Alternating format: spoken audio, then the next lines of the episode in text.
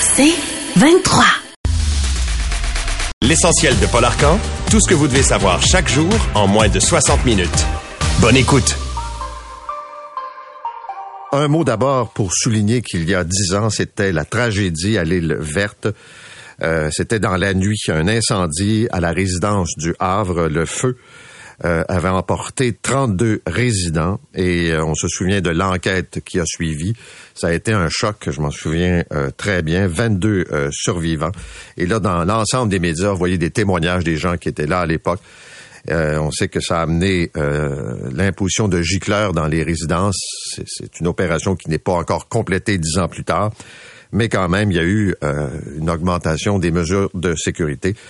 Mais euh, c'était euh, d'une tristesse et je me souviens à l'époque, on en avait parlé avec Mario Dumont, évidemment, Rivière-du-Loup, l'île verte, pour essayer de comprendre ce, qui est en train de se passer et tout le dossier qui a suivi. Ce matin, rapidement, je vais revenir sur le dossier du déneigement puis de l'entretien des trottoirs à Montréal. La responsable du dossier euh, à la ville de Montréal a dit hier lors de la séance du Conseil qu'il n'y avait rien à faire, que c'était attribuable à l'épaisseur de la glace et que euh, le cocktail météo empêchait les équipes de faire un travail adéquat. Je suis, je vous l'ai dit, un peu tanné des mensonges de la ville de Montréal. D'abord, si c'est le cas, expliquons aux citoyens pourquoi y a des trottoirs qui étaient bien entretenus et d'autres dans la même ville, à la même période, qui ne l'étaient pas. Fait que c'est pas vrai, que c'est strictement attribuable à la météo. On a laissé aller des trottoirs, on a rendu ça glissant, on les a pas entretenus, puis après ça, on a dit il est trop tard pour faire quoi que ce soit. La mairesse de Montréal, Mme Plante, était en studio ici la semaine passée avec sa liste des arrondissements qui ont fait une bonne job et ceux qui ont fait du mauvais travail. Donc, où on nous joue la comédie, ce qui n'est pas à exclure, puis on fait semblant que c'est important, puis qu'il y a matière à amélioration, ou c'est le vrai message de la ville? Si c'est le vrai message, que ça a été mal fait, il faudrait que tout le monde soit à peu près à la même place. Là, là, on a deux discours. Et je me suis amusé à retrouver des notes sur les années passées, notamment dans le cas des fameux croque-glace. Puis là, à l'époque, on nous disait, vous allez voir, c'est extraordinaire, ça va fonctionner, puis là, ça va bang, bang, bang, ça va partir. Les cols bleus disaient dans le temps, oubliez ça, là, c'est un élément de la stratégie marketing de la ville. Ça coûte une coupe de 10 000, puis finalement, ça servira pas à grand-chose. Puis là, tu écoutes à ça, tu dis, ben non, on va donner le bénéfice du doute. Je me souviens des premiers trottoirs glacés. Puis on disait, vous utilisez les croque-glaces? Ben non, on peut pas parce que ça correspond pas euh, aux critères pour l'utilisation. Donc, on les a, mais on s'en sert pas parce que c'est pas le genre de glace, d'épaisseur de glace. Ça marche pas.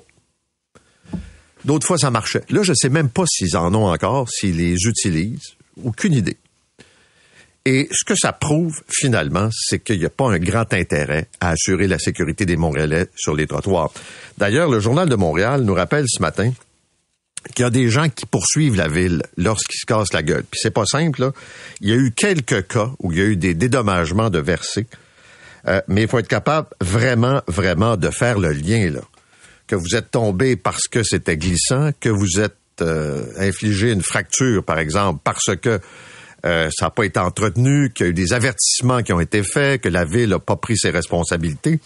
Donc, il y a des cas, là, on raconte l'histoire d'une jeune femme euh, prof suppléante qui s'est cassé la gueule puis euh, s'est ramassé qu'une cheville brisée, 28 000 dollars de compensation. Mais disons que les montants sont habituellement euh, moins importants que ça.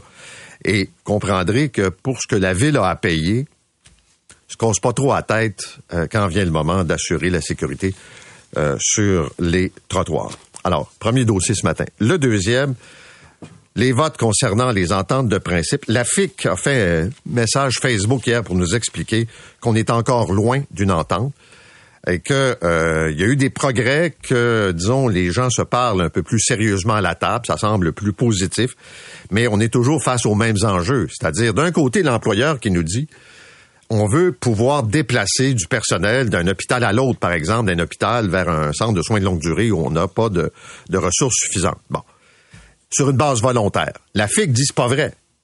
À la table, on veut nous l'imposer. Et ça, c'est pas acceptable parce que ça prend des formations, puis bon. Alors, je ne sais pas qui dit vrai.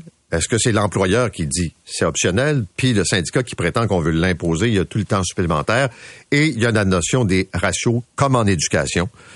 Euh, et le syndicat dit ben on est conscient que ça pourra pas être réaliste euh, dès les premiers mois, mais au moins il faut se donner des cibles et que ça, ça va attirer du personnel.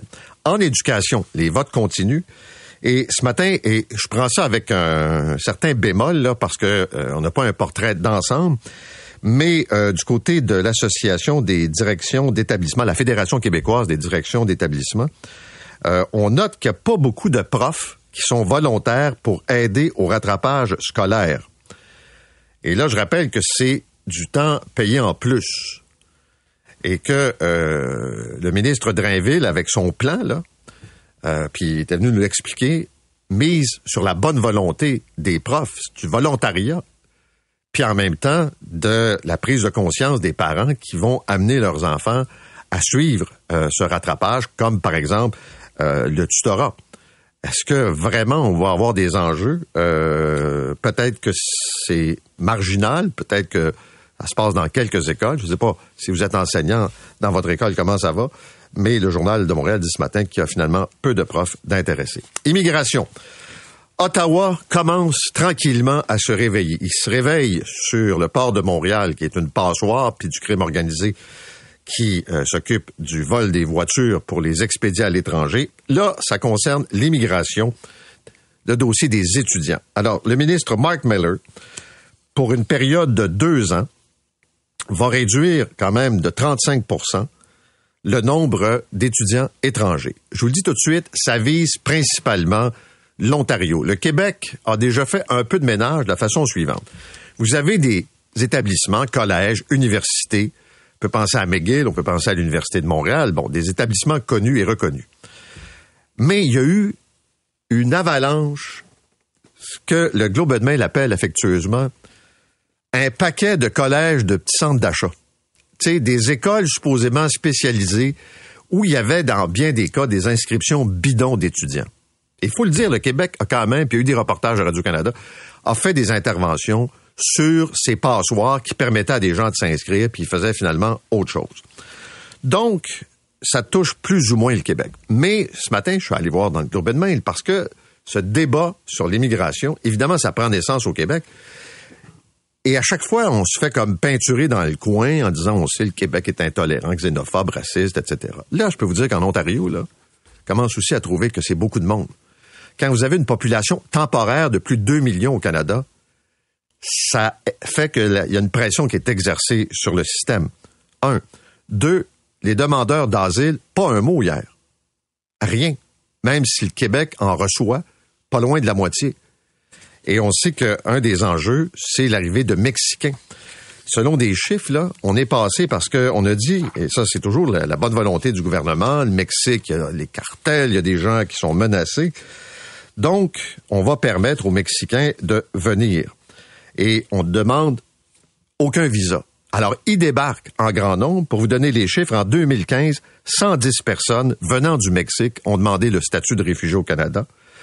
L'an dernier, 24 000. De 115 à 24 000 en peu de temps. Conséquence, ça bloque dans la machine. Les dossiers restent sur les tablettes. Le ministère est pas capable de prendre une décision et c'est des gens qui vont demeurer deux ou trois ans. Puis on dit à Québec, ramasser la facture. Pas un mot, pas un siffle hier du ministre Mark Miller sur cette question-là. Et puis on a vu Pierre Poilièvre qui mène ses attaques à répétition. Euh, qui dit que c'est la faute du gouvernement fédéral, euh, que toute la question du logement, c'est encore la faute du fédéral, et je répète, des incompétents, c'est-à-dire la mairesse de Montréal, qui l'a écorché parce qu'elle s'est présentée euh, à la réunion du cabinet Trudeau à l'hôtel Reine-Élisabeth en disant que c'était épouvantable, qu'elle n'avait pas d'affaires là et euh, a toujours insisté sur les incompétents. Là, c'est un peu devenu son mantra. Et le maire de Québec, Bruno Marchand, sera avec nous un peu plus tard dans l'émission. Très bien, je vais vous parler des gens qui vont fouiner dans votre dossier de santé. les professionnels qui s'occupent de vous, évidemment, ont besoin d'avoir accès à votre dossier de santé numérique, mais il y a plein de gens qui vont fouiller pour toutes sortes de raisons. Hier, le journal de Montréal rapportait le cas d'une infirmière auxiliaire de l'hôpital Sainte-Justine qui avait fouillé dans 863 dossiers personnels sans permission à plus de 7000 reprises, 7000 fois. Elle a écopé d'une radiation de quatre mois. L'hôpital l'a congédiée et elle s'est trouvée, il y a une pénurie de main-d'œuvre, elle s'est trouvée un emploi dans un autre établissement. C'est un exemple. Ce matin, euh, en fin de semaine, plutôt dans la presse, on apprenait qu'un pharmacien de Joliette a écopé d'une radiation de deux mois pour avoir consulté des renseignements personnels sur une ex-conjointe et deux de ses connaissances, sans aucune raison. Il dit, moi, je rentre dans le dossier Santé Québec, vais aller voir comment va mon ex. On a appris que dans euh, d'autres cas, il y a des gens qui allaient fouiller après avoir fait des rencontres sur des applications en se disant, OK, je suis intéressé par tel gars, tel gars, tel gars. Je vais aller voir ce qu'il y a dans son dossier de santé. C'est quelqu'un qui est déprimé, il est suivi, prend-tu des antidépresseurs, y a-tu des enjeux physiques? Bref, quel est son état de santé? Ce qui est interdit, encore là, des radiations. Hugo Jonca de la presse a fait un dossier sur, justement, les secrets médicaux qui ne sont pas respectés. Vous avez droit à la confidentialité fait partie de la loi. Et là, deux, trois constats qu'on peut faire. Un, ça n'a pas l'air bien, compliqué d'aller fouiller dans le dossier, même si c'était pas euh, autorisé à le faire. Deuxièmement, si ça t'arrive, personne va te le dire, à moins que tu fasses une demande pour dire qui a accès ou a eu accès à mon dossier. Et on avait pris le cas de Véronique Cloutier. On s'était rendu compte que même dix ans après son dernier séjour à l'hôpital, il y a encore des gens qui fouillaient pour savoir probablement par curiosité un peu malsaine, ce qu'elle avait eu, pourquoi elle était à l'hôpital, quelle sorte de médicaments pouvait prendre, ses accouchements, ça s'est passé comment. Tu sais, ces trucs-là, là. Puis des gens, là, vraiment, qui vont fouiller dans le dossier de personnalités connues. Comme le cas de Véronique Cloutier. On va en parler avec euh, Hugo Jonca un peu plus tard ce matin. Et euh, tout ça alors qu'on amorce, vous le savez, un virage numérique important dans le secteur de la santé. Puis dans un autre dossier, celui de la euh, du Journal de Montréal, on apprenait qu'il y avait des clés qui, étaient, qui permettaient d'avoir accès, qui, à un moment donné, disparaissaient, puis on savait pas trop pourquoi, puis on savait pas trop non plus où elles étaient rendues. On a parlé tantôt de cette poursuite de 10 millions intentée par Jonathan Betté contre la Sûreté du Québec dans l'affaire de Cédrica Provencher. On va voir la suite des choses. Et il dit qu'il a hâte de donner sa version des faits c'est toujours assez étonnant que euh, ça prend tout ce temps-là pour avoir sa version des faits. Puis là, je sais, je connais l'argument, là, je l'ai entendu. Euh, il s'est fait interroger pendant des heures. Les policiers ont une vision tunnel. C'est le suspect, donc il s'est braqué. Il n'a pas voulu collaborer. Euh, d'aucune façon, il a vraiment aidé à l'enquête policière. Et les policiers se sont retournés, sont allés chercher des mandats pour pouvoir saisir ses ordinateurs. Bref, ils l'ont dans la mire. Et la police a dit, il est encore parmi les suspects. Donc, officiellement, on n'a pas trouvé le coupable. En tout cas, on n'a pas la preuve pour accuser qui que ce soit de l'enlèvement et du meurtre de Cédrica Provencher. Et je sais que les policiers, c'est une priorité encore aujourd'hui de trouver qui a fait ça. Donc, Betty va nous donner sa version. Puis j'irai pas dans tous les détails parce qu'il y a une poursuite, actuellement, puis ça se passe devant le tribunal, puis on va respecter ça. Mais je vous jure qu'il y a bien des questions qui demeurent sans réponse. Tu sais, tu dis, OK, il y a la voiture qui correspond à la voiture, à la marque, à la couleur. Est-ce qu'il a collaboré pour qu'on écarte son véhicule de ça? Je sais pas. Peut-être qu'il va nous le dire pendant le procès. Euh, il faisait quoi au moment où la petite a disparu? Le rôle de ses parents dans tout ça. Bon, moi, je soulève des questions. Et la police dit, il est encore suspect. La preuve, c'est qu'on ne veut pas amener des éléments d'enquête, que ce soit rendu public, parce que le dossier est encore actif. Ce qui m'amène à vous parler d'un autre dossier, celui d'Adèle Sorella.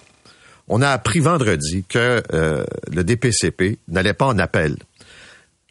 Faut se souvenir que Mme Sorella a été accusée.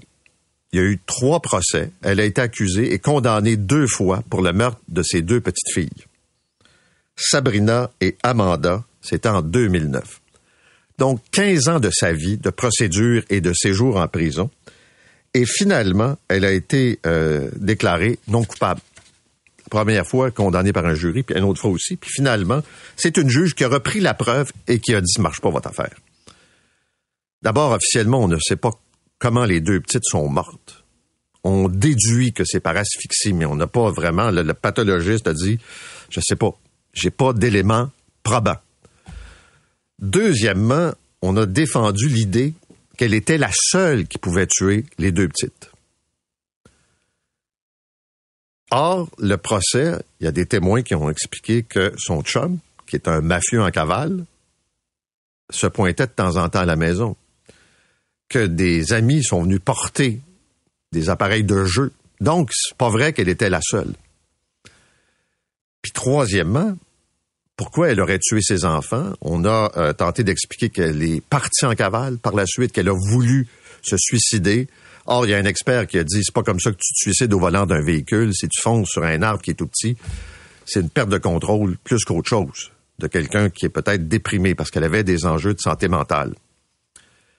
Et l'autre affaire, qui a toujours été un peu particulier, M. De Vito, Giuseppe De Vito, était un chef mafieux et une faction contre les risottos. Alors, on a dit, est-ce que c'est le crime organisé? Est-ce que le crime organisé aurait fait assassiner deux petites filles. Il de la misère à croire ça. De la misère à me mettre ça dans la tête. Alors, qui a tué ces deux enfants-là? On ne le sait pas. Ce qui est particulier dans le cas de Vito, c'est qu'il est mort empoisonné en prison. On avait supposément, j'ai lu ça, mis du cyanure dans un smoothies. Il était détenu à la prison de Donnacona. Y a-tu des smoothies à la prison de Donnacona? Je veux ça m'apparaît un peu étrange. Alors, c'est un autre dossier quand même qui demeure extrêmement mystérieux. On revient ce matin sur l'étude WOW de Léger sur l'expérience de magasinage.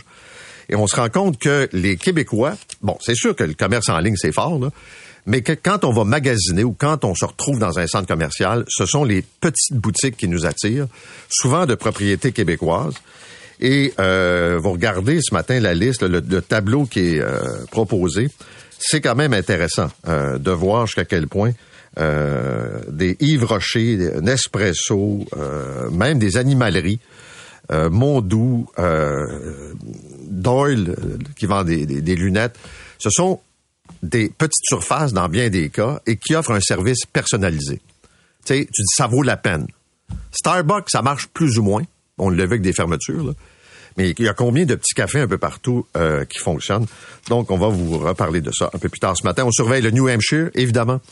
Euh, est-ce que Trump va être couronné? Est-ce que Nikki Haley va être capable d'aller chercher assez de voix pour euh, poursuivre la course? Ou si ça s'arrête maintenant?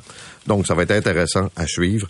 Et un mot sur Elon Musk qui s'est rendu parce qu'on l'a accusé d'entretenir des propos antisémites, d'en tenir lui-même puis de les entretenir sur sa plateforme.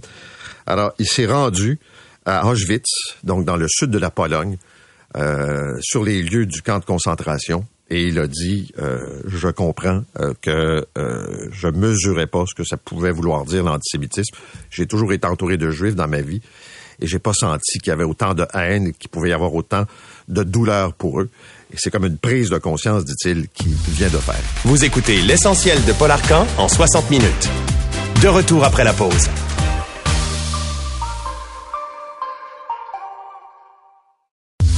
L'essentiel de Paul Arcan. On sait que les enjeux concernant les villes du Québec sont évidemment nombreux. On a vu tout le dossier, par exemple, de la crise du logement, le dossier de la mobilité de transport collectif. Et on reçoit ce matin le maire de Québec qui est de passage à Montréal, Bruno Marchand. Monsieur Marchand, bonjour. Merci de l'invitation. Euh, c'est vrai que la crise du logement touche tout le monde à travers le Québec. C'est pas un phénomène montréalais ou la ville de Québec seulement. Comment vous avez pris sincèrement les insultes de Poilievre qui en a rajouté une couche hier là, au sujet de Valérie Plante qui est allée à la réunion du Conseil des ministres? Sérieusement, quand vous avez entendu ou vu ça là, sur les réseaux sociaux, quand il vous a dit vous êtes un incompétent? Ouais, rapidement, tu sais que c'est une game, parce que les faits, c'est pas ça que les faits disent. La RMR de Québec, c'est des, baisses de chantier de 40% C'est important. Dans une crise de logement, perdre 40% c'est important. La ville de Québec, c'est 33 La moyenne au Québec, c'est 32 les enjeux de logement sont plus criants encore, même s'ils sont dans les villes, dans les plus petites villes, dans les plus petites municipalités. Euh, vous pourriez asseoir plein de maires, maires du Québec. On vit tous avec cet enjeu-là. Gaspé a des enjeux. Ted Furman a des, a enjeux. On peut pas remettre ça sur les épaules de gens et dire c'est la faute de lui ou d'elle. À il y a quelque chose de plus grand que les individus. Maintenant, c'est pas une bonne nouvelle. Qu'il y ait des baisses, de, mise en chantier, c'est une très mauvaise nouvelle. Il faut être meilleur. Mais euh, la semaine dernière, euh, Valérie Plante était ici et euh, faisait un peu ce constat, puis en disant on a maintenant créé, je sais pas si c'est un comité, mais en tout cas quelque chose pour faciliter les, euh, les liens avec les entrepreneurs. Ouais. Si on doit faire ça, c'est qu'on reconnaît qu'il y a un problème Ben oui. entre l'administration municipale et les développeurs. Ben, il y, a- il y a plusieurs problèmes, je vais vous en nommer. Euh, on a dans l'administration municipale à assouplir certains de nos processus. On peut pas juste regarder ailleurs et dire hey, si les autres sont meilleurs. Là. Non, non. On a à assouplir. Nous autres, on, a accéléré, on a déposé un plan avec 21 mesures d'accélération de construction de logements. Qu'est-ce que ça contient? Là? Ça contient, entre autres, il n'y a plus de normes minimales de stationnement. À la ville de Québec, avant, un promoteur arrivait, puis on lui disait, ben, si tu veux t'établir dans tel quartier, il faut que tu construises un stationnement, 1.2, 1.4 stationnements par appartement. Puis lui, il nous disait, ouais, mais moi, je veux pas en faire. La clientèle va être desservie autrement, ils n'ont pas besoin de voiture. On dit, non, c'est le minimum. Alors, ça ralentit. Il est obligé de construire des stationnements souterrains. Ça coûte plus cher, ça augmente le prix. Maintenant, il n'y en a plus. Le promoteur peut décider d'en faire, mais il a le droit de plus en faire. On adopte dans les prochaines semaines un règlement sur les unités d'habitation accessoires. Ça veut dire quoi ça? Au Québec, si un bungalow sur trois construisait une unité d'habitation accessoire, donc par exemple un garage qu'on isole, qu'on fait un petit appartement, un appartement attenant, un sous-sol qu'on transforme, là, une par bungalow, par, euh, par- à chaque trois bungalows, on réglerait la crise du logement. Évidemment, c'est pas tous les bungalows ni un sur trois qui va le faire, mais à Québec, c'était pas permis. Donc, quelqu'un voulait avoir un revenu d'appoint, loger, par exemple, son fils qui est pas capable de loger parce qu'il veut peut-être lui demander de sortir de la maison, mais être pas trop loin pour l'aider financièrement pendant qu'il est aux études, ou à héberger un parent avec qui il veut pas vivre dans la même maison, mais il y a un espace intéressant qu'il pourrait développer. C'était pas permis. On jugeait au cas par cas. Maintenant, ça va être permis. On va pouvoir offrir aux gens des revenus d'appoint et en même temps loger plus de monde. De façon générale, si je veux construire à Québec, entre le moment où je dépose à la ville ma demande Ouais. avec mon projet, ça prend combien de temps avant que je puisse construire? Ça dépend. Et ça, Entre quoi et quoi? Ben, alors, je vous donne des exemples. Un promoteur qui dit, moi, je veux construire et je respecte les normes du quartier dans lequel je vais, ça va beaucoup plus vite qu'un promoteur qui dit, j'en ai un sur la table présentement, on a un beau projet. La norme présentement, c'est 11 étages maximum. Il nous a demandé pour 19 étages.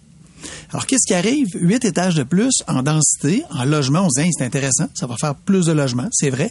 Mais là, les procédures dans les villes, c'est quoi? C'est qu'on retourne consulter les citoyens. Ça, c'est pas, euh, c'est comme ça, là, au Québec. Alors, on retourne consulter les citoyens, là, les citoyens disent non, ça va être trop haut. Là, il y a tout un aller-retour qui fait que ça peut prendre des années. Alors ça, ces processus de consultation-là, aussi, ça fait partie des normes qu'on a mis en place, mais qui ralentissent. Il y a une bonne raison à ça. On veut consulter les citoyens. On veut qu'ils aient leur mot à dire. On veut pas qu'ils se construisent n'importe quoi à côté de chez eux. C'est normal. En même temps, dans une crise, ben, ça ralentit ça nous donne pas les moyens d'agir. Donc, il va falloir trouver des processus de consultation plus rapides. Sinon, on s'en sortira pas. Quand on regarde euh, les différents facteurs, on peut pas mettre ça sur le dos strictement des élus municipaux. Non. On peut pas dire que c'est la faute strictement des, de l'immigration si on manque de logement. C'est une combinaison de facteurs. Avez-vous l'impression que cette crise-là, d'abord, ça a pris du temps au gouvernement supérieur d'allumer sur la réalité? Oui. Deuxièmement, est-ce que vous sentez actuellement qu'il y a une volonté, mais réelle, là, pas juste annoncer des chiffres, des centaines de millions, puis ça, ça aboutit pas, là, qu'on va être capable de faire un certain rattrapage? Sur le plan du logement social, pour l'instant, j'en doute, parce que les chiffres qui sortent doivent sortir beaucoup plus rapidement que ça. On doit décaisser l'argent pour mettre en place les chantiers. On a des projets. Nous autres, dans le dernier appel d'offres du gouvernement du Québec, on a déposé pour 740 logements, logements sociaux, donc des logements financés pour faire en sorte que les personnes à faible revenu puissent les obtenir sans avoir à payer tous les coûts, sinon c'est trop cher pour eux. On en a obtenu 110 pour l'instant. Donc, du, 7, du 110, 100, un petit peu plus que 110, 138. Au 138, au 740, on est loin. On n'est pas rendu, on n'est pas à coupe aux lèvres. Alors, il faut accélérer le pas. Sur le reste, ce qui appartient à la ville, moi, je vous jure qu'on a le faux derrière. Vous pourriez va- construire combien de logements à Québec? Il y a combien de... Par année? Non, mais ouais, par année, mais de pas, On- pas on que des doubler. logements sociaux, là, Ouais, que des on peut- promoteurs, des terrains. Il y en a combien à On vendre? peut doubler. On peut facilement doubler. Nos mises en chantier là, ont tourné euh, l'année passée autour de 3 000. là. Moi, je- l'objectif, c'est qu'on se rende à 5, 6, 7 000 par année, et ce jusqu'en 2040. On veut 80 000 nouveaux logements jusqu'en 2040. 80 000, ça veut dire que c'est doubler la tendance actuelle. Puis est-ce qu'il y a assez de promoteurs pour faire ça? Ah oui. Il y a assez de promoteurs, il y a assez de terrain. Évidemment, ça suppose à des endroits de densifier. le- le- je vais vous donner des exemples. À Québec, là, à un moment donné, tu veux construire un bungalow, quelqu'un achète un bungalow, il décide qu'après 20 ans, 30 ans, il il va pouvoir construire là des jumelés ou monter un peu en hauteur. Tu passes de deux à trois étages, tu pars en consultation, puis tu as une série de citoyens qui vont dire non, non, nous autres, on veut pas ça, c'est trop haut. Alors là, tu, tu pars dans le fil des, j'ai envie de dire, des espèces de, que vous répondez à Poiliev, c'est pas, pas de l'incompétence des maires, ce sont les citoyens qui veulent pas que leur quartier change? Ben, c'est pas juste ça. Je pense que les élus politiques, on doit être meilleurs. Tout palier confondu. Le fédéral, Poliev le premier, mais moi aussi comme maire, euh, les élus du Québec, si on ne prend pas la crise au sérieux et on ne met pas un remède de cheval, on n'y arrivera pas. Nous, là, faut assouplir nos règles. Les villes ne sont pas parfaites. faut assouplir nos règles. faut être meilleur. faut faire en sorte que ça aille plus vite. faut faire en sorte qu'on soit beaucoup plus agile. Puis il faut aussi, avec les citoyens, se dire, le syndrome du pas dans ma cour, s'il demeure, on n'y arrivera pas. Le tramway. Il arrive quoi avec ça, là? C'est mort, enterré, c'est fini, c'est, bonsoir, on passe à un autre appel? Ben, c'est dur à dire. La caisse réfléchit à, à, à travers les, les, les études qu'ils font, à travers les documents qu'ils lisent, les notes et tout ça, qu'est-ce qu'ils vont pro- proposer comme projet. Présentement, euh, aucune idée de ce qui va arriver. OK, mais tout ce qui a été fait de travaux préliminaires, parce qu'il y en a eu, là, quand même, depuis les, les- Ouais. les- bon. On met ça dans les cartons, puis c'est... Ben, moi, je pense que la caisse, ce qu'elle va souhaiter, c'est utiliser ce qui, ce qui a déjà été fait autant que faire se peut. Mais évidemment, mais c'est quoi les projet- scénarios? C'est quoi les options de transport collectif si c'est pas le tramway? Ben, alors là, c'est ça. On on n'a pas, on en a pas 50, là. Il n'y a pas 50 options. Il y a des voies réservées pour autobus en site propre. Il y a des tramways, trains légers, appelez-le comme vous voulez, métro à partie surface, sous-surface ou autre. Euh, si on veut quelque chose de structurant, il n'y a pas 50 options. Mais après ça, tu as le trajet. Après ça, tu as où il passe? Après ça, comment il est développé? Est-ce qu'il est en surface comme ici le REM? Est-ce qu'il est au sol? Est-ce qu'il est souterrain? Il y a, bon, il y a des options. Politiquement, là, vous avez été élu par une petite euh, majorité. Je me souviens, là, on avait déclaré élu le soir quelqu'un d'autre que vous. Oui, oui. Vous êtes parti comme en flèche dans les sondages là, de popularité. Le projet du tramway, ça divisait, mais quand même. Là, on dirait, bang, vous avez pris une descente comme avec le tramway. Ben, c'est sûr que le tramway, c'est un- c'est une roche dans mon sac. Là. Pour pas dire, c'est une tonne de roche dans J'allais mon dire, sac. c'est euh, ouais, pas mal de roches dans le sac. Oui. Mais on fait de la politique à un moment donné parce qu'on se dit. Moi, M. Labo m'a présenté le projet de tramway. Quand on se présente en politique, si on est toujours en train de défaire ce que lui avant, celui, celui ou celle qui avant qui est venu, et on recommence toujours à zéro, ben on, on fait comme société, on tourne en rond.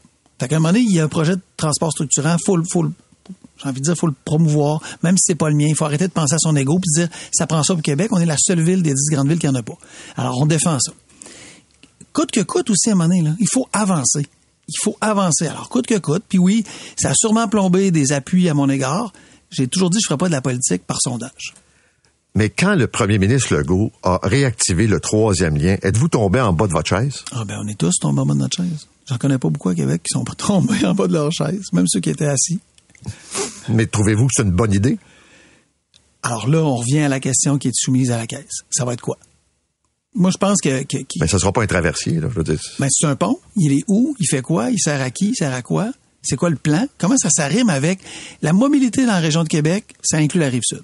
Ça doit inclure la Mais rive sud. est-ce que le, le premier ministre vous en parle? Est-ce que la ministre des Transports vous en parle? Euh, La caisse vous en Non, parle? eux autres, ce qu'ils ont dit, c'est on demande à la caisse Ah oui, mais- d'évaluer le meilleur projet. On parle pas de la, la ministre des Transports me dit pas j'ai une idée, j'ai demandé à la caisse de faire un pont ou de faire un tunnel. C'est pas ça. Ils ont, puis ça là-dessus, moi je les, je les crois, ils ont dit à la caisse, trouvez-nous la meilleure façon de rendre fluide Mais la circulation. trouvez pas ça étrange qu'on demande à la Caisse de dépôt et de placement du Québec de trouver la meilleure façon de faire un lien entre Québec et Lévis? Dans le sens, ben c'est sûr que la caisse, C'est un- ce que je veux dire, je comprends là, la, la Caisse infra, là, Ouais. mais c'est quand même particulier. Je pense que là, puis là, vous- je, vous donne la parole du gouvernement, c'est pas la mienne. Mais ce Non, que non, les mais- souhaitaient, c'était avoir quelqu'un d'indépendant pour dire à la population, voici le meilleur projet. Et dans le cas du REM, par exemple, Ouais. c'est le gouvernement qui a dit à la Caisse, on veut ça comme Ouais. mode de transport. Ouais. C'est politique aussi, les choix de mode de transport jusqu'à un Mais ça certain va point. toujours, ben, pas jusqu'à un certain point, vous avez raison. Ça va toujours être politique, même quand la caisse va arriver avec son rapport. Admettons que c'est la Bible. Admettons que c'est, la Bible, c'est vraiment là, ce qui est le, le, le, le plus, plus vrai, le plus fondamental, le plus nécessaire. Il va quand même rester au gouvernement à dire est-ce qu'on le fait, est-ce qu'on le fait au complet, dans quelle vitesse on le fait, par quelle étape, quand on commence? Ça reste politique? Là, j'ai bien compris, vous me direz si je me trompe, là, que la ministre, Mme Guilbeault, a demandé des audits des sociétés de transport. Oui. Ça inclut la vôtre? Oui. Parce qu'elle pense que l'argent est mal dépensé. On ne demande pas des audits si on pense que tout va bien. C'est qu'on est en train de se dire qu'on gaspille l'argent des citoyens, puis qu'à Montréal, la, société de transport pourrait être plus efficace, puis probablement chez vous. Est-ce que c'est mal géré, la société de transport? Non. Ah, ils vont rien trouver. Notre, notre, objectif, moi, ce que je leur demande, parce que vous savez que c'est une, organisation indépendante, même si on la finance, on a quand même un, pouvoir de, j'ai envie de dire, de persuasion, de discussion avec eux, parce qu'on est le principal financier. C'est pas mal géré. Est-ce qu'il y a des choix qui doivent être faits différemment? Oui, puis on n'a pas besoin de l'audit pour le faire. Nos gestionnaires sont déjà dans cette réflexion-là. Ils sont déjà dans la réflexion qu'on peut pas repenser le modèle du transport en se disant on va faire comme dans les années 80, comme dans les années 90, comme dans les années 2000. Ça, souvent, dans nos institutions, c'est pas juste les sociétés de transport, là. C'est le même dans le privé parfois, mais c'est aussi le même dans le public. On répète ce qu'on a toujours fait. Ben, nous, avec la, société de transport, on, discute actuellement à comment on peut réfléchir le modèle. OK. Je vous amène sur d'autres enjeux dont on a souvent parlé. Euh, tout le dossier de l'immigration, par exemple, et particulièrement des réfugiés, là, le premier ministre dit au fédéral, c'est pas vrai que le Québec peut accueillir 50% de ceux qui débarquent. Est-ce que à Québec, c'est un enjeu les réfugiés en termes, par exemple, d'organismes communautaires, en termes d'écoles pour accueillir ces gens qui, arrivent ici? Alors l'enjeu là. Montréal, on sait que oui là, mais à Québec? Pas encore. Pas encore. Mais c'est un enjeu sur la façon dont on va le faire. On, peut apprendre de l'Europe énormément, là, puis arrêter de penser que ce qui est arrivé en Europe, ça arrivera pas ici. Là quand on accueille un demandeur d'asile, c'est pas juste lui donner un manteau, puis lui donner une job. Il y a quelqu'un qui m'a dit ça, ben, il y a de la job, il va être heureux. Non. C'est plus que ça l'intégration. C'est tu parles-tu la langue, parles-tu le français, es-tu capable d'intégrer, es-tu capable d'avoir un appartement intéressant, c'est où il habite, c'est éviter les ghettos, c'est de faire en sorte qu'il s'intègre, c'est de créer une vie qui fait en sorte qu'avec sa famille, ses enfants, ce qui réussissent à l'école? Alors moi, ce que j'ai demandé à la ministre, il faut qu'on documente. Il faut que l'Université Laval, par exemple, soit là pour dire c'est quoi qualitativement comment ces gens-là réussissent à s'intégrer. Est-ce qu'ils s'intègrent puis qu'est-ce qu'il faut faire de mieux? Est-ce qu'ils parlent la langue? Et en plus, est-ce qu'on est capable de les raccrocher à une communauté dans laquelle ils se sentent partie prenante, enracinés? Si on n'a pas ça, on va vivre ce que l'Europe a déjà vécu et est en train de vivre. Et ça, ça n'aura pas été parce qu'on aura, j'ai envie de dire, on était dans le noir. Mais quand vous parlez de l'Europe, vous parlez de la montée de l'intolérance, c'est ça? Vous... Mais pas juste la montée de l'intolérance. On, on a pensé en Europe qu'accueillir quelqu'un, c'était lui dire, ben, bienvenue, bonne chance. C'est pas ça, accueillir quelqu'un. Accueillir quelqu'un, les entreprises, quand accueillent un nouvel employé, on fait des plans, on fait du parrainage, on, on, on, on fait une mobilisation autour de, de nouveaux employés. On veut s'assurer qu'ils restent, on les forme. On fait en sorte de se dire après six mois, on mesure, est-ce que c'est est-ce que c'est ce qu'on voulait, est-ce qu'on l'aide suffisamment, est-ce qu'il va rester avec nous? Mais accueillir dans une communauté, c'est aussi ça. C'est pas juste donner une carte soleil, c'est pas juste donner un manteau. C'est aussi dire, est-ce que tes enfants réussissent à l'école? Qu'est-ce qu'on peut faire de mieux? Qu'est-ce qui va faciliter ton parcours? Parce qu'une fois que cette personne-là est intégrée, une fois qu'elle parle la langue, elle est une, elle est une force vive. Mais si elle reste chez eux parce qu'elle parle pas la langue, puis elle va juste à son emploi, puis qu'elle est pas capable de faire venir sa famille, puis que ses enfants réussissent pas à l'école, on a un passeport pour le malheur. Le malheur de cette personne-là, mais le malheur d'une communauté aussi où plein de gens vivent atrophiés, puis c'est pas ça qu'on veut. La dernière fois, une des dernières fois qu'on s'est parlé, j'avais senti de grandes ambitions chez vous de devenir ultimement premier ministre. ah non, c'est pas ça que j'ai dit. Non, m'avait dit ministre, pas moi. J'ai dit premier si ministre. Si j'y vais, j'irai pas pour être ministre. OK. C'est ça que j'ai dit. Allez-vous y aller? Mais non, j'ai dit que je me représentais en 2025. OK, mais des fois, on peut changer d'idée. Ben, je, viens de l'annoncer, je changerai pas d'idée de suite. Donc, chef du Parti libéral, ça vous tente pas? Ce qui me tente, c'est vraiment d'investir dans la ville. Y avez-vous pensé être chef du Parti libéral? La job est ouverte, il n'y a pas grand monde qui lève la main. Là. vraiment, là, je donne tout ce que j'ai. Et ce que j'ai pas pour la ville, c'est ce que j'ai envie de faire. Il y a encore plein de projets. on a, la, ville de Même si les sondages lèvent pas, vous allez vous présenter pareil. Ben oui. Les sondages, eh, là, les sondages sont pas planchés non plus, là. Non, mais. Ben, euh, oui, il y a eu une baisse, mais je traîne, je traîne un, piano. J'essaie de, de voler des buts euh, au baseball, puis je traîne un piano avec moi. J'ai marché en Mercedes ce matin. Mais peut-être que le piano, là, il vient de changer de camp, On va suivre ça. Merci. Merci de l'invitation. Bruno Marchand, le maire de Québec. Vous écoutez l'essentiel de Paul Arcan en 60 minutes. De retour après la pause.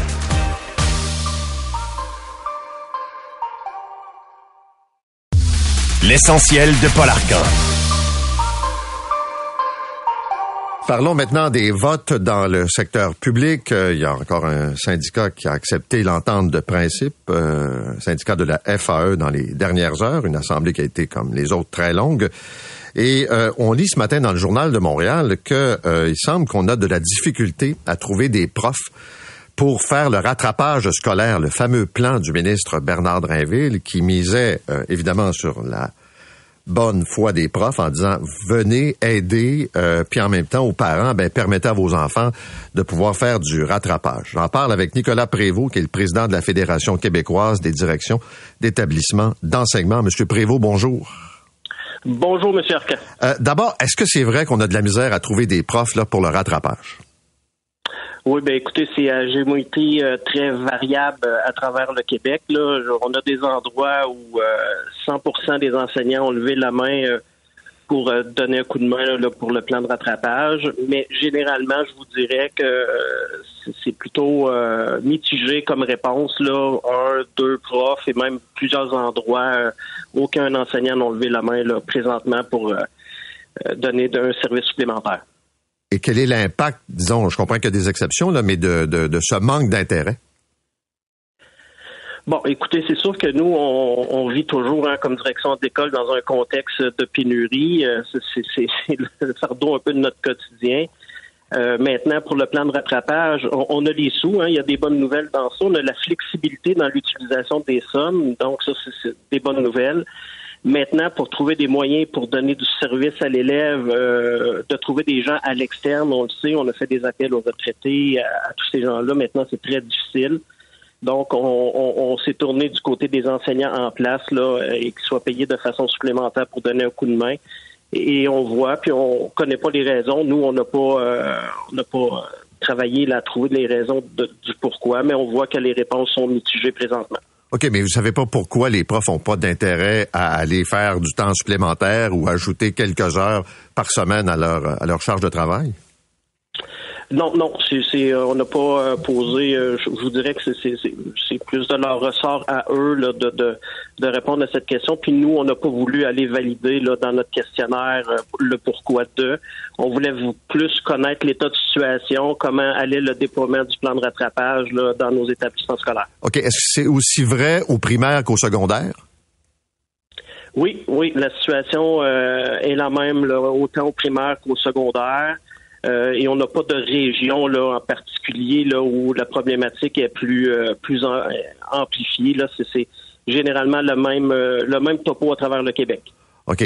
Est-ce que ça pourrait vouloir dire qu'il y a des enfants qui ont besoin de rattrapage qui n'auront pas accès à du rattrapage? oui, oui, définitivement. Ça veut dire que nous, on le sait, dans le plan de rattrapage, comme direction d'école, on doit communiquer avec les, les parents hein, pour euh, ça fait partie de notre mandat comme directeur d'école de communiquer avec eux pour leur faire part du plan de rattrapage et de qui euh, aura droit à ce service. Donc, euh, vu le contexte de, grande pénurie difficulté à trouver du personnel professionnel aussi, hein, parce qu'on parle beaucoup des enseignants, mais il faut pas oublier les, les professionnels, psychoéducateurs, orthophonistes, euh, psychologues de ce monde qui, qui restent très difficiles à trouver. Donc, euh, on aura des réponses euh, négatives à donner à, certains parents et on, s'en attendait un peu, je vous dirais, M. Arcan. nous, dans nos rencontres, on avait demandé d'être réaliste hein, compte tenu du contexte, de, de que ce serait pas nécessairement simple et c'est ce qui arrive présentement. Mais si on ne peut pas offrir le rattrapage, est-ce que ça peut vouloir dire de prolonger l'année scolaire? Euh, non, c'est pas dans les. Euh, je vous dirais que c'est pas dans les discussions euh, du tout présentement. et je serais très étonné qu'on est dans ce sens-là. si on a une autre bonne nouvelle à annoncer, à dire, c'est que les montants qui ne sont pas utilisés cette année pour diverses raisons, entre autres le, manque de personnel, mais les sommes vont rester disponibles l'année prochaine. Oui, mais M. Prévost, moi je, veux bien, là, mais c'est pas l'année prochaine que les jeunes ont besoin d'aide. C'est maintenant, s'ils veulent arriver pour la prochaine année scolaire un à un certain niveau, pas trop de temps non plus.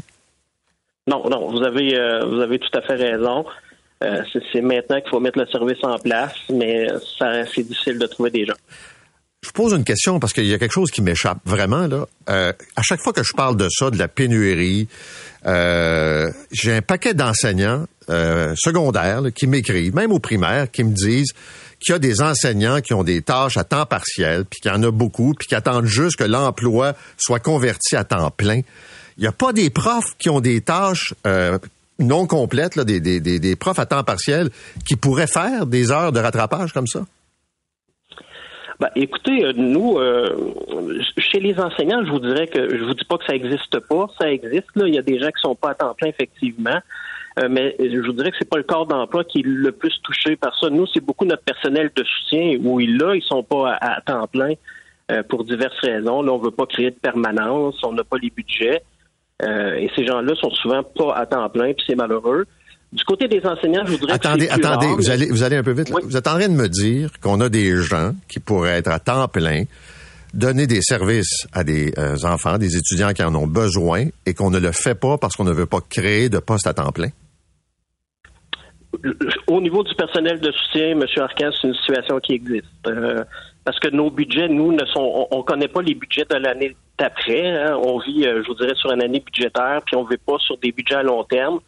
Donc, euh, souvent, euh, les ressources humaines, les directions d'école, on, fait attention pour pas créer trop de permanence au niveau du personnel de soutien, mais c'est pas le cas chez les enseignants. OK. Quand vous me dites personnel de soutien, vous, ça, veut, ça inclut qui? Surtout le personnel de technicienne en éducation spécialisée euh, et éducatrice en service de garde. OK, mais c'est des gens qui pourraient faire du tutorat, ça, par exemple, non? Oui, oui, oui. C'est des gens qui peuvent donner un coup de main. Euh, bon, au niveau pédagogique, euh, je vous dirais que les éducatrices en service de garde, le sans dénigrer le travail. Non, non, non, mais. Les bien entendu, euh, mais c'est des gens qui peuvent effectivement donner un coup de main. et, mais on leur offre, c'est des options qu'on regarde, nous, M. Arcand, comme direction d'école. Bien entendu, on se tourne en premier lieu du côté des enseignants, mais par la suite, on va se tourner du côté du personnel de soutien, entre autres nos éducatrices, qui sont beaucoup sollicitées, on le sait, pour les aides à la classe et nos TES. OK, M. Prévost. Merci. C'est moi qui vous remercie. Bonne, journée. Nicolas Prévost est le président de la Fédération québécoise des directions d'établissements d'enseignement. Je trouve ça, puis je reçois pas mal de commentaires d'auditeurs des profs. On me dit que c'est pas trop euh, fréquent chez les profs, parle du personnel de soutien, mais si ce que M. Prévost décrit comme situation est réel, ça veut dire que le gouvernement du Québec, qui nous euh, répète sans arrêt que la priorité, c'est l'éducation, le premier ministre nous a dit ça, puis qu'on veut donner les ressources pour la réussite scolaire, et qu'on ne veut pas créer de postes à temps plein, puis on veut pas donner de permanence, là, comme on le voit souvent dans des entreprises. Tu travailles à temps partiel, fait que tu seras jamais à temps plein, puis tu n'auras pas les avantages qui viennent avec. Ben, qu'on nous le dise. Parce que là, l'argument, on manque de profs, où on manque de ressources de soutien, c'est parce que il euh, n'y a pas, d'intérêt à venir travailler dans le réseau. Ça n'a pas l'air d'être le cas. Il y a des gens qui sont en éducation spécialisée qui sont prêts à le faire. Puis il y a des profs aussi à temps partiel. Ça existe. Un peu étonné euh, de ça. Puis je mets pas en doute la parole de M. Prévost, convaincu que c'est ça la réalité. Mais euh, je pense que le ministre va avoir à répondre à un certain nombre de questions après ce qu'on vient d'entendre. Eh bien, il y a des gens qui viennent fouiner dans votre dossier médical. Euh, je prends un exemple qui, a atterri hier dans le Journal de Montréal, une infirmière auxiliaire de l'hôpital Sainte-Justine qui a fouillé dans 863 dossiers personnels sans y être autorisée. Au total, 7000 fois. Elle a écopé d'une radiation de quatre mois. L'hôpital Sainte-Justine l'a congédiée, mais elle s'est trouvée un emploi ailleurs dans le réseau. Donc, des gens de l'univers médical qui vont fouiller dans des dossiers de santé sans autorisation, qui ne les concernent pas, ben, ça arrive assez souvent. La presse a publié des cas en fin de semaine d'un pharmacien qui allait voir euh, le dossier de son ex, euh, d'autres qui faisaient des rencontres potentielles sur des réseaux sociaux puis qui voulaient connaître l'état de santé de la personne qui peut-être un jour serait dans leur vie. Hugo Jonca de la presse avait préparé un dossier avec Véronique Cloutier pour montrer jusqu'à quel point des proches de pharmaciens, d'infirmières ou encore strictement des gens connus euh, voient leur dossier médical comme ça examiné par des gens qui n'ont pas d'affaires là. Hugo Jonca est avec nous ce matin. Bonjour. Bonjour. Bon, vous avez regardé ça de près et euh, il y a quand même pas mal de trous dans le système qui permet à des gens euh, qui permet à des gens d'aller fouiller comme ça dans les dossiers. Oui, ben en fait, c'est un système qui repose sur la confiance. On dit ces gens-là sont des professionnels et doivent euh, se soumettre à des ordres professionnels, celui des médecins, celui des pharmaciens, celui des infirmières, etc. Et puis, ils ont donc un code disciplinaire à suivre qui dit, vous n'allez pas voir les informations médicales des gens pour rien. Mais ça, ça semble pas être rentré dans la tête de tout le monde dans le système médical, malheureusement. Puis euh, ces histoires-là qui se répètent euh, montrent euh, la légèreté avec lesquelles, avec laquelle plusieurs membres de ces professions-là considèrent les secrets médicaux, comme si c'était pas clair encore dans leur tête que c'était pas une information normale que régulière comme votre adresse ou votre nom là c'est c'est c'est confidentiel, c'est un droit constitutionnel en fait de protéger ces secrets médicaux là c'est un droit fondamental, un droit quasi constitutionnel, c'est-à-dire, donc, euh, il va falloir à un moment donné que ça rentre dans la tête des médecins et des infirmières parce que, euh, oui, euh, il y en a des, des milliers de cas par année comme ça. Puis en plus, on ne sait pas trop, en fait, combien il y en a parce que le gouvernement du Québec ne suit pas ça à la lettre, là, comme le fait, par exemple, le gouvernement de l'Ontario, qui sait exactement là, combien il y a eu de, de plaintes, combien il y a eu de, de cas dans tout son système médical de consultation sans sans justification de, renseignements médicaux. Est-ce qu'on on informe le, patient qui a vu son dossier médical euh, examiné par quelqu'un qui n'avait pas d'affaires là? Euh, est-ce qu'on lui dit au patient, écoutez, malheureusement, il y a quelqu'un qui est allé voir votre dossier, ou si je l'apprends seulement si je fais une demande puisque euh, je fais la démarche d'aller vérifier? Ben, ça dépend des, des, fois. Hein. Il, y a, il, y a, des hôpitaux, des fois, qui vont faire un, un grand exercice de vérifier là s'il y a eu des accès bizarres aux dossiers médicaux. Puis là, il y a des gens qui se chargent de ça, qui vont aller voir, bon, est-ce qu'on peut justifier, par exemple, M. Monsieur X, Y, Z? Ils vont souvent prendre euh, des, des, vedettes là pour faire les vérifications parce que ce sont les gens qui sont plus à risque de voir, euh, de, de, de, devenir victimes de telles indiscrétions. Puis là, ils vont faire des vérifications comme ça. Mais nous, on en avait fait une avec Véronique Cloutier euh, en mai. Et puis justement, on a pris son cas au hasard. Madame euh, Cloutier n'avait pas été contactée là, par l'hôpital Pierre Boucher. On, l'a choisi, on, l'a pas choisi au hasard, on a choisi Mme Boucher parce qu'elle était très, connue. On a dit, on va vérifier avec elle, voir. Puis ils en avaient pas fait de vérification sur son cas. Euh, c'est elle qui a demandé les vérifications à notre demande. Et puis, comme par hasard, ben, on est tombé pile. Il y avait eu énormément de consultations sans justification de son dossier médical. Les consultations avaient continué pendant 11 ans après son dernier euh, passage à cet hôpital-là, l'hôpital Pierre-Boucher de Longueuil. Il y a toutes sortes de gens qui étaient allés voir euh, euh, son dossier pour des raisons obscures. Et puis, il y a plusieurs personnes après ça qui ont été rencontrées par l'hôpital Pierre-Boucher juste parce que Véronique Luthier, en fait, avait fait la vérification à notre demande. Puis ces gens-là, on se serait jamais rendu compte qu'ils étaient allés dans son dossier médical pour rien euh, si elle n'avait pas fait la demande à notre demande. Donc, euh, en fin de compte, ces gens-là, qui, il y en a plusieurs qui ont quitté l'établissement. Ces gens-là seraient probablement encore là aujourd'hui. Peut-être qu'ils feraient encore des indiscrétions là, dans euh, les dossiers de, de personnalités publiques qui passent par l'établissement. OK, j'entends les auditeurs dire, mais OK, mais comment ils font ça? Je veux dire, comment tu peux avoir accès au dossier de Véronique Cloutier? Ah, ben, tout simplement, tous les gens dans un hôpital X euh, qui ont des responsabilités médicales, euh, il y, a des petites variations là d'une profession à l'autre, mais a priori, une infirmière, par exemple, qui va être en contact avec des patients, une infirmière à l'urgence, une infirmière en clinique externe, euh, un médecin dans ces mêmes situations-là, euh, ces gens-là ont accès à votre dossier médical à l'hôpital. Et puis, et puis plus loin que ça, il y a aussi le dossier Santé Québec. Là, nous, euh, on rapportait là il y a quelques jours le cas d'un pharmacien, lui qui allait dans le dossier Santé Québec. C'est pas le dossier de l'hôpital, ça c'est un dossier centralisé où il y a des informations comme les, les médicaments qui vous ont été prescrits, les tests que vous avez euh, pour vérifier euh, votre sang, etc. Euh, ça aussi c'est accessible par les pharmaciens, les médecins partout au Québec. Et puis là aussi on compte sur la responsabilité professionnelle de ces gens-là du milieu de la santé pour pour qu'ils aillent voir seulement les dossiers qu'ils ont à aller voir dans le cadre de leur fonction mais ben, on voit qu'il y a des gens qui y vont, par exemple, notre pharmacien dont on a parlé à Joliette, lui, il allait dans le dossier de médical de son ex, puis d'amis de son ex. Puis vous l'avez dit en début d'entrevue, il y en a une autre pharmacienne qui, elle, elle s'en allait sur Tinder voir, elle faisait des rencontres sur Tinder, puis là, elle s'en allait voir dans le DSQ, euh, voir si monsieur est en santé, si ça pourrait être intéressant d'un point de vue euh, santé, d'être avec lui.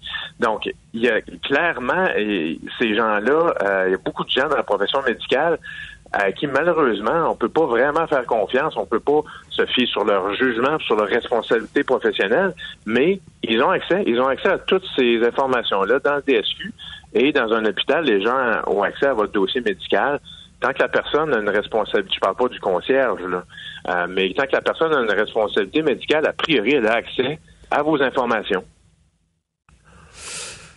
C'est assez troublant euh, quand on y pense. Moi, j'avais vu ça à l'impôt, là, euh, je sais pas combien de, d'employés de, Revenu Québec qui avaient consulté à l'époque le dossier de Céline Dion. Là, tu dis, OK, tu veux savoir combien elle fait d'argent, tu veux savoir... Bon. Et là, on entre, là, je pense à Véronique Cloutier. Dix ans après, on est encore en train de fouiller, voir euh, qu'est-ce qu'on a à tirer comme information. Puis là, je voyais des, des éléments de défense en disant, ouais, mais c'est par curiosité, on partage pas ça, puis on vend pas ça.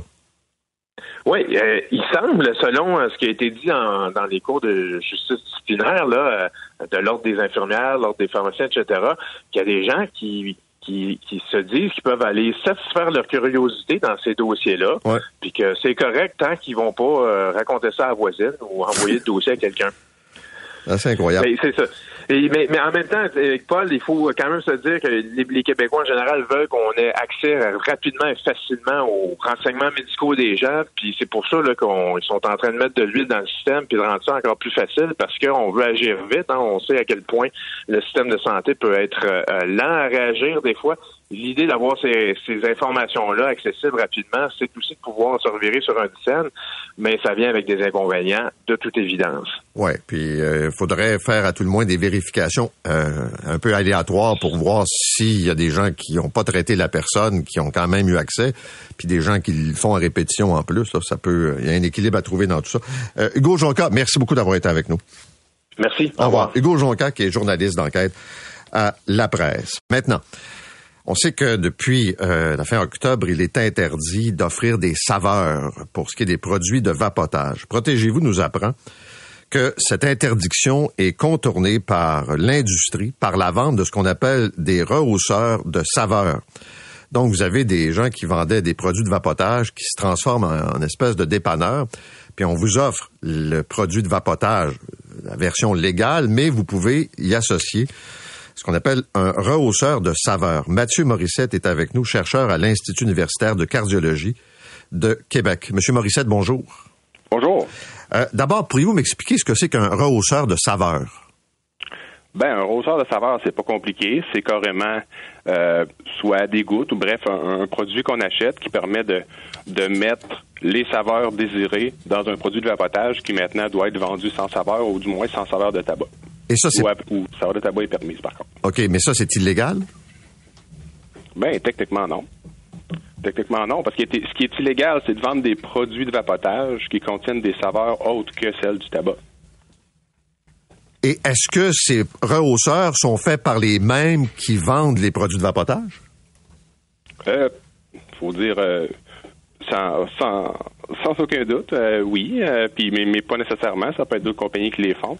Mais euh, faut savoir que ces, ces produits-là sont, sont, sont, clairement destinés à être utilisés pour, euh, pour vapoter. OK, mais c'est ça. Ils sont vendus au même endroit, puis c'est assez clair. Avant, la saveur était intégrée. Maintenant, je l'ajoute moi-même. Oui, oui, c'est ça. Puis, il y, a plusieurs gens qui faisaient ça aussi chez eux avant, là, qui, qui, faisaient leur propre liquide, puis et encore, qui font leur propre liquide, puis qui, qui ajoutent leur propre saveur à leur, à leur liquide. Donc, c'est pas quelque chose qui est extrêmement nouveau. Ce qui est nouveau, c'est, c'est de voir que, ben, au Québec, il y a une loi qui a été passée, c'est que c'est interdit de vendre des produits de, de vapotage avec saveur autre que celle du tabac. Puis, euh, ben, que tout simplement, cette loi a été facilement contournée. Est-ce que ce sont des produits qui peuvent représenter un danger? Ça, ça c'est toujours la grande question. Hein. Moi, comme je suis chercheur en santé respiratoire, je fais de la recherche sur le vapotage depuis plusieurs années. Euh, c'est ce qu'on essaie de comprendre, euh, la toxicologie respiratoire des saveurs. Hein, c'est un concept qui est un peu bizarre parce que c'est relativement inconnu aussi parce qu'avant les saveurs, bon, ben, c'est beaucoup au niveau alimentaire. Puis là, ben, faut regarder la toxicologie au niveau respiratoire parce qu'il y a des gens qui respirent ces molécules-là maintenant en grande quantité et fréquemment. Donc, euh, malheureusement, c'est de la recherche qui prend un certain temps. Ça peut être des effets. Il peut y avoir certaines molécules de saveur, par exemple, qui peuvent avoir des effets aigus, très rapides, mais il peut avoir des molécules de saveur qui pourraient avoir des effets à long terme.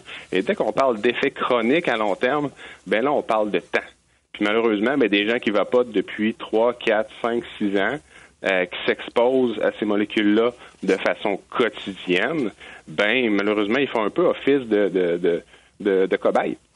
Je lis ce matin dans le document de Protégez-vous qu'il euh, y a un additif qui existe en alimentation euh, au goût de beurre, là, un peu comme pour le maïs soufflé, que quand on, le prend, il n'y a, pas de, a pas de danger, c'est pas nocif, mais comme vous dites, si on se met à respirer ça, c'est autre chose potentiellement.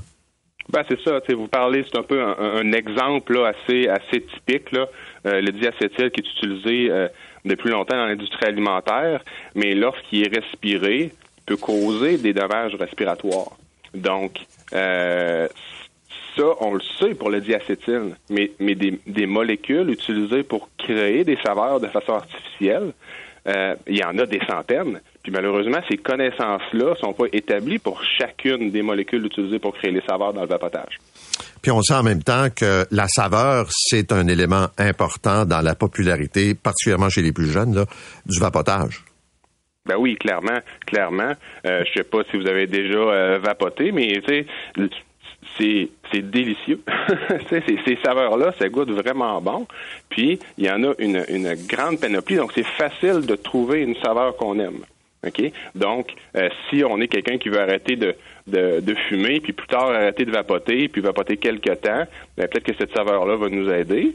Euh, mais chez un jeune qui n'a jamais fumé, par exemple, ben c'est peut-être ces saveurs-là qui vont l'attirer au niveau du vapotage puis le rendre dépendant à la nicotine.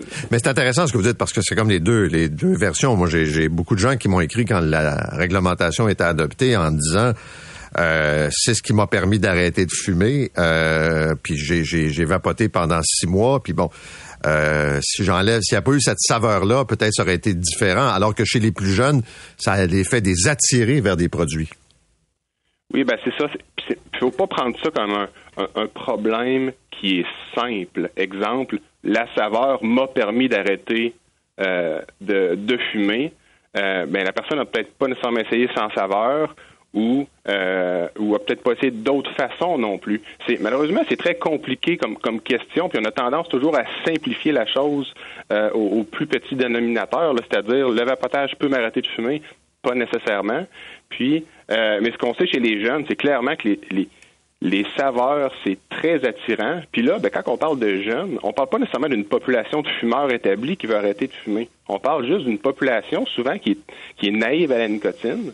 Donc, la première introduction maintenant à la nicotine va être à travers le vapotage. Puis, malheureusement, c'est des grandes quantités de nicotine qui peuvent être vapotées. Donc, la dépendance, la dépendance à la nicotine arrive très rapidement. Puis, c'est pas aussi désagréable que le tabac aussi. C'est facile de commencer à vapoter. C'est extrêmement facile. Commencer à fumer, c'est difficile. Parce que, bon, ben, tu sais, ça sent pas bon, ça goûte pas bon, puis à un moment donné, ben, la nicotine embarque, puis ça, ben, ça nous, ça, nous, ça nous permet de continuer, si on veut, puis de passer à travers cette nocivité-là de la fumée. Mais le vapotage, c'est pas la même chose. L'initiation est très facile.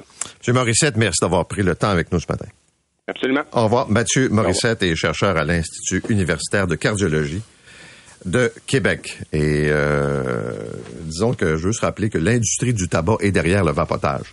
Je reçois régulièrement d'Imperial Tobacco toutes sortes de communiqués pour m'expliquer à quel point euh, faut pas fumer dans une Imperial Tobacco, que c'est épouvantable, puis qu'en même temps, ben, euh, on nous pousse les produits de vapotage.